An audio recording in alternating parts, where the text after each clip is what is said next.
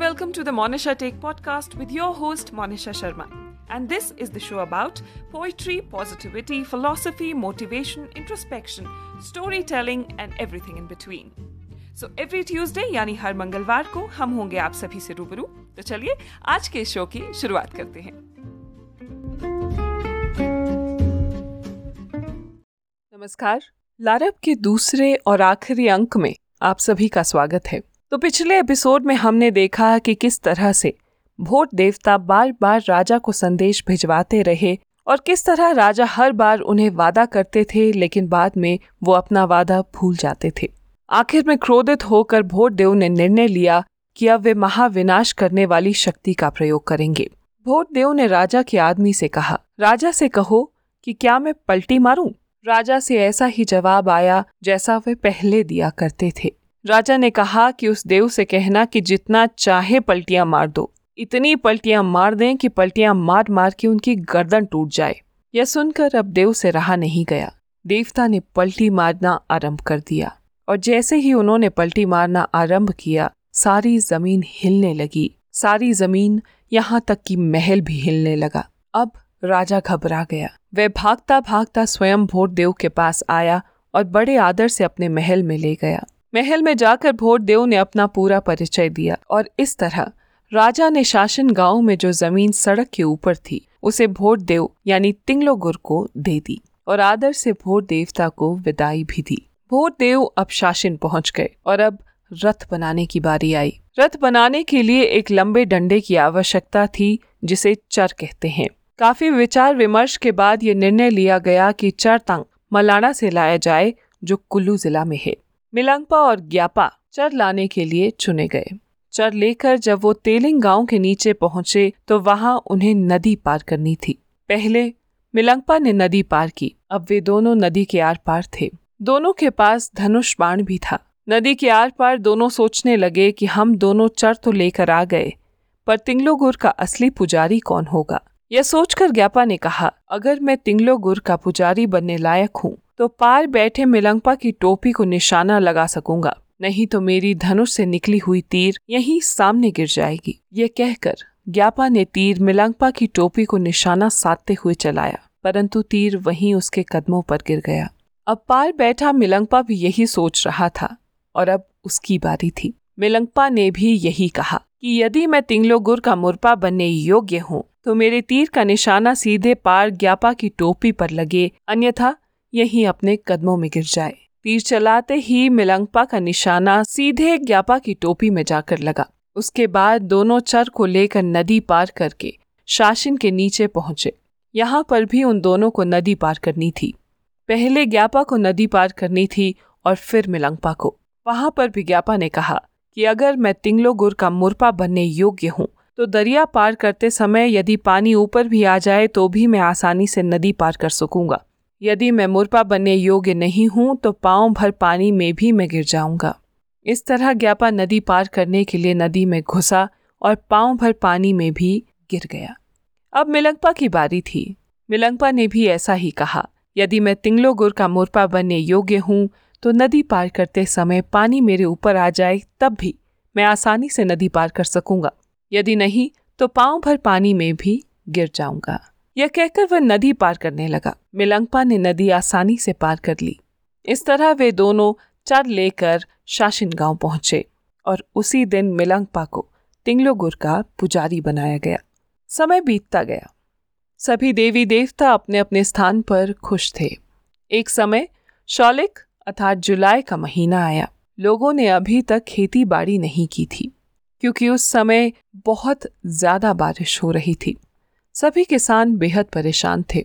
ऐसे में एरिट्स और थेंगुट्स को गुदम सापा के पास भेजा गया। वे दोनों गुदम सापा के पास पहुँचे और उस समय गुदम सापा विराट रूप में थी। उन्होंने अपने दोनों वक्ष बाहर निकाल रखे थे।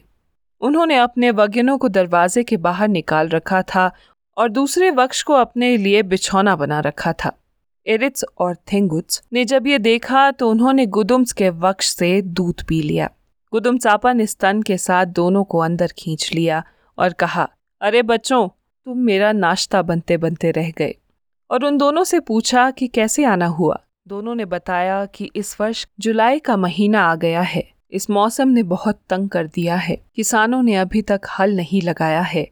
इस पर गुदम चापा ने कहा, इस वक्त मैं जूठी हूँ, तुम कल आना। दूसरे दिन एरिट्स और थेंगुच फिर गुदम चापा के पास गए और इस बर्फबारी के बारे में पूछने लगे। इस पर गुदम सापा ने उन्हें बताया कि क्यूलिंग गाँव की एक देवी नदी में बह गई है। वह देवी इस वक्त शूलिंग या मूलिंग के नीचे पड़ी है। उस देवी को नर बलि देनी होगी और तभी जुलाई महीने में जुताई करने पर फ़सल अच्छी होगी। वास्तव में ये देवी स्पिति के क्यूलिंग गाँव की थी। इस देवी को हर साल नर बलि देनी पड़ती थी। एक बार बलि की बारी एक बूढ़ा और एक बूढ़ी की थी। उन दोनों के पास केवल एक ही लड़का था। बूढ़ा बूढ़ी ने उस दिन अच्छे पकवान बनाए और रोते रोते बच्चे को खाना खिला रहे थे। इतने में वहाँ गुंडे पहुँचे और लड़के की रोने की आवाज़ सुनकर दोनों अंदर घुस आए। अंदर जाकर उन्होंने बूढ़ा बूढ़ी से रोने का कारण पूछा। उन्होंने उन्हें पूरी बात बताई और ये सुनकर दोनों ने उनसे कहा, आप चिंता ना करें, आज हम दोनों उस देवी के पास जाएँगे। आप हमें जल्दी से खाना खिला दीजिए। बूढ़ा बूढ़ी ने खुशी खुशी दोनों लड़कों को खाना खिलाया और वे दोनों बलि के लिए उस देवी के पास चले गए। वहाँ जाकर उन दोनों ने देवी से कहा, ले लो हमारी बलि। काफ़ी समय तक देवी की ओर से जब कोई हरकत नहीं हुई तो उन दोनों ने उस देवी को उठाया और चंद्रा नदी में फेंक दिया। तो गुदम सापा के कहने पर इस देवी को शूलिंग और मोलिंग में ढूंढना शुरू किया गया। काफ़ी ढूँढने के बाद देवी शूलिंग के नीचे गिरी मिली। इस देवी को अब नर बलि चढ़ाई जानी थी, परंतु इस क्षेत्र में ऐसा कोई आदमी तैयार नहीं हुआ। यदि कोई बलि के लिए तैयार हो जाता तो उस व्यक्ति के घर वालों को एक पत्था सोना और एक पत्था चांदी दिया जाना था। अंत में दो आदमी को बलि ढूँढने की ज़िम्मेदारी सौंपी गई। वे सोना और चांदी लेकर पांगी की ओर निकल गए। वहाँ एक घर में एक औरत मिली। उनके घर वालों को एक पत्था सोना और एक पत्था चांदी देकर उस औरत को वो साथ ले आए और शूलिंग पहुँचने की तैयारी हुई। सबसे पहले उस औरत को एक पानी के चश्मे के पास ले जाया गया। वहाँ पहुँचने पर औरत ने कहा, आपने मुझे अपनी बड़ी देवी को देना है। यहाँ नहलाने से ठीक नहीं होगा। मुझे छोटी सी नदी में ले जाओ। लोगों ने ऐसा ही किया। छोटी नदी में पहुंचकर फिर से उस औरत ने कहा, मुझे लगता है कि आपको मुझे बड़ी नदी में ले जाना चाहिए। उस औरत के कहने पर उसे अब बड़ी नदी में ले जाया गया। परंतु जाते समय उस औरत ने अपना चोलू एक लाल गाय पर रख दिया था। उसके बाद सभी लोग उस औरत के साथ नदी की ओर चल पड़े। परंतु नहाते नहाते वो महिला तैरकर नदी पार निकल गई। सभी लोग बेहद परेशान हो गए। इतने में नदी के दूसरी छोर से उस औरत ने आवाज़ दी, मुझे क्या देख रहे हो? उधर शूलिंग मैदान में देखो। सभी लोग उस मैदान में आए तो उन्होंने वहाँ देखा कि उस औरत ने अपना चोलू नहाने से पहले मैदान में चल रही एक लाल गाय को पहना कर रख दिया था। फिर क्या था? सभी लोग आए और उसी गाय की देवी के नाम से बलि चढ़ा दी गई। बलि देते ही मौसम साफ़ हो गया। बर्फ़ बारिश दोनों रुक गई और इस तरह उस वर्ष फ़सल भी बेहद अच्छी आई। तो इस तरह अंत होता है लारब के दूसरे और आखिरी भाग का और साथ ही साथ राजा घेपन की इस कहानी का। मैं जानती हूँ कि आप में से बहुत से लोग ये सोच रहे होंगे कि कहानी में राजा घेपन से जुड़ी बहुत ज़्यादा जानकारी नहीं दी गई।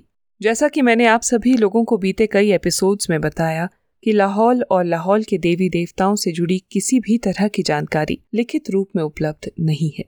और जो थोड़ी बहुत जानकारी उपलब्ध है तो वो भी हिंदू और बौद्ध मान्यताओं के अनुसार बंटी हुई है। बौद्ध धर्म की मान्यता से जुड़ी जितनी जानकारी मैं जुटा पाई, उसे मैंने बीते कुछ एपिसोड्स में आप सभी को सुनाने की कोशिश की है। बौद्ध धर्म से जुड़ी मान्यता मुझे एक विस्तार रूप में उपलब्ध करवाई गई थी। इस कारण ही मैं इतने एपिसोड्स राजा घेपन पर बना पाई हूँ।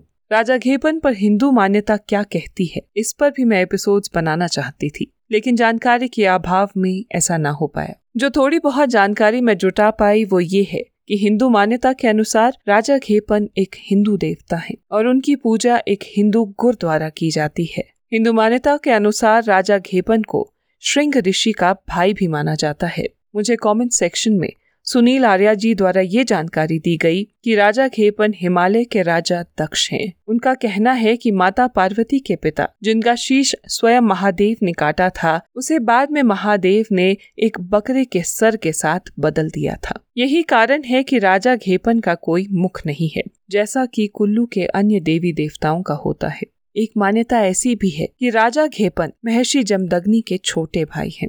इस तरह राजा घेपन से जुड़ी दोनों धर्मों की अनेकों मान्यताएँ हैं। हमारा मकसद किसी एक मान्यता को सही और दूसरे को गलत ठहराना बिल्कुल नहीं है। मैं सभी सुनने वालों से उम्मीद करूँगी कि आप कमेंट सेक्शन में किसी भी धर्म की मान्यता पर प्रश्न नहीं उठाएँगे और उनका अपमान भी नहीं करेंगे, क्योंकि हमारा मकसद प्रश्न उठाना नहीं राजा घेपन से जुड़ी जानकारी एकत्रित करना और सभी धर्मों की मान्यताओं का सम्मान करना है। राजा घेपन से जुड़ा एक बहुत बड़ा प्रश्न ये है कि राजा घेपन हर बारह साल में मलाना गाँव ही क्यों जाते हैं? उनके रथ की लकड़ी को मलाना से ही क्यों लाया जाता है?